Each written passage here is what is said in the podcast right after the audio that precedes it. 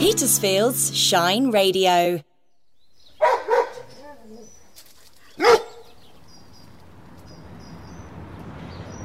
Well, hello. I'm Kate Fairweather. Thank you for joining me for this edition of Dogs with Jobs, which is in fact a bit of a bonus one. And that's because the day job has brought me to New York. So I'm standing here talking to you in the April sunshine, and I'm actually on Wall Street in the financial district, which is right down at the bottom of Manhattan. If you don't know it, uh, it's kind of right at the water's edge, and it's of course the heart of the financial district, which is why we've all heard of it. But it's also it's the jumping off point for the ferries across the Hudson, and it's a particular part of New York that I love. Big soft spot for it because you've always got a breeze coming off the Hudson, and uh, you have a sense of New York's origins, I think. Its mercantile past, and uh, I think that's one of the reasons I love it so much. You've got this mix of modernity with the high buildings and obviously everything looking expensive and soigné as it does in the financial district.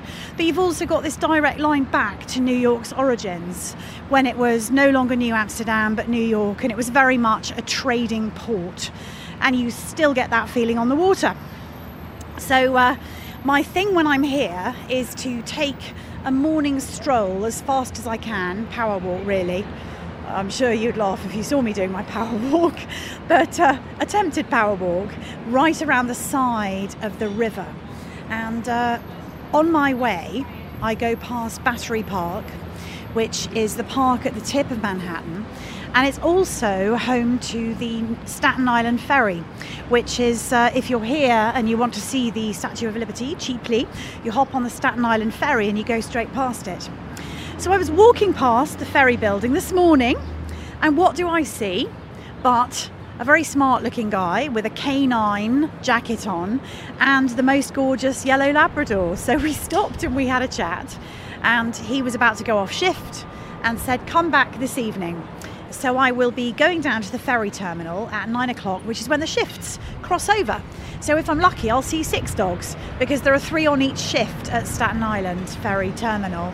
So we'll be going back there later on. Now I'm now clanking up the stairs to see if I can uh, see Michael and the dogs and have a little brief chat. And I can see two of them over here. Oh, hey, Hi. Can I come and have a chat here? Yeah, how did it go with him? Um, well, he, I didn't think he, he said you had more experience than him. Oh, he's being mine. What I'm very taken with, Yes. and I'm just for the for the listener, we're standing in the top kind of, I guess, the upper mezzanine, aren't we, in the Staten Island ferry? Yes. And I am with Caboose, and Caboose is a very, very gorgeous Good boy, yeah. yellow Labrador. And his handler Michael is here, and we're going. Yes. Thank you for having a quick Oh, chat thank with you me. for having us. Thank no, I'm totally psyched because I'm very taken with how relaxed you all are. Oh, yes, to. be, Yeah. Tell me, what does Caboose do? So what is his a- job? So he's a six-year-old yellow lab that detects for explosive detection. Okay. So we work at here, subway stations, airports, cargos, facilities, but also not only in the U.S. but we work at overseas also. With different contracts that are. Boy. But he's a great dog. Yeah. He seems very alert. Oh yeah, he started training at six months. Year six months, up until a year and a half, two years old. Then they hit the field, and then that's where they get paired up with a partner. I'm his first owner. Okay, so he's been with you a long time then. Yeah, for probably like four and a half years now. Okay. Yeah, so we're we're. You look like you're very good friends. Oh yeah, no, we're like a Batman and Robin here. but he's uh, he's he's a great dog. He has one more year left till retirement, and then uh, and that's it. Is that kind of mandated? Like, do they all retire at six or at So seven? from different agencies and including our like our, our private security, like uh, throughout the board, working dogs, eight years old is the uh, the age limit. no matter what the breed. Uh, yeah, for German Shepherds, Belgian Malinois, and Labrador Retrievers too. So it's like seven, eight years old. And so, did you train him? So he actually already came trained already. Okay. Um, How were you paired with him, or how was he paired with you? uh, by going to an academy where he was actually already trained. Okay. Shockingly, so we our company actually already has trainers that already um, train them at six months to a year and a half. And so by that- the time we meet them, and then that's where we kind of get the bond starts. He's looking fantastically relaxed. Is He this is. your patch? Is he always at Staten Island Ferry Terminal? For us, yes, this is our this is our bread and butter. This is our main spot here. So, Okay. but uh, if other sites in the different areas call, then we're, we'll we'll head out there and work those sites. Too. So, what's a typical day for him? Or what's a typical work shift, I should say, because we're here at nine o'clock, aren't we? From 9, uh, 9 p.m. to 5 a.m., yes. So just basically just like any of us, get up, shower, get ready, just go out. Really, we want the dogs to be as relaxed as possible, free range, free leash, while still have maintaining control. Yeah.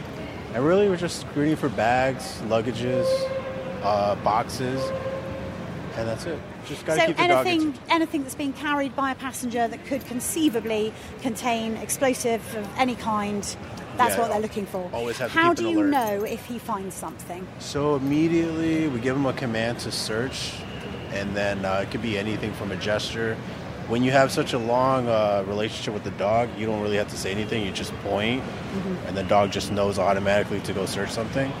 But when he actively sees something, and God forbid if it is something, it's an automatic sit, and then it's a huge snout, like inhale, exhale through the nose, and then he'll look at the owner, and then just stay put. He won't move Okay. at all. So, and then that's where we would take the next steps. Okay.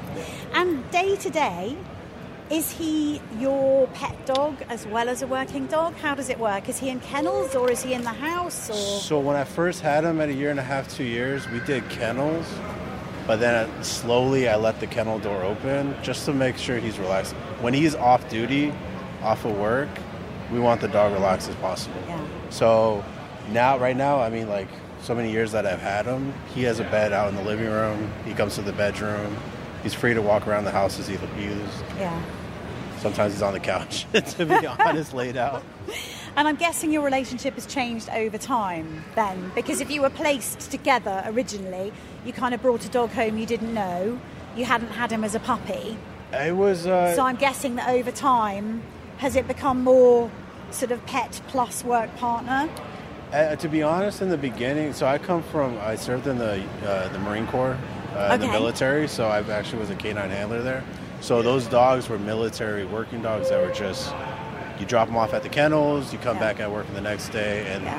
so with this job is a great thing where it's you have a strong relationship bond with your partner because he goes home with you to work back and forth. It's basically Yeah. our child, Yes.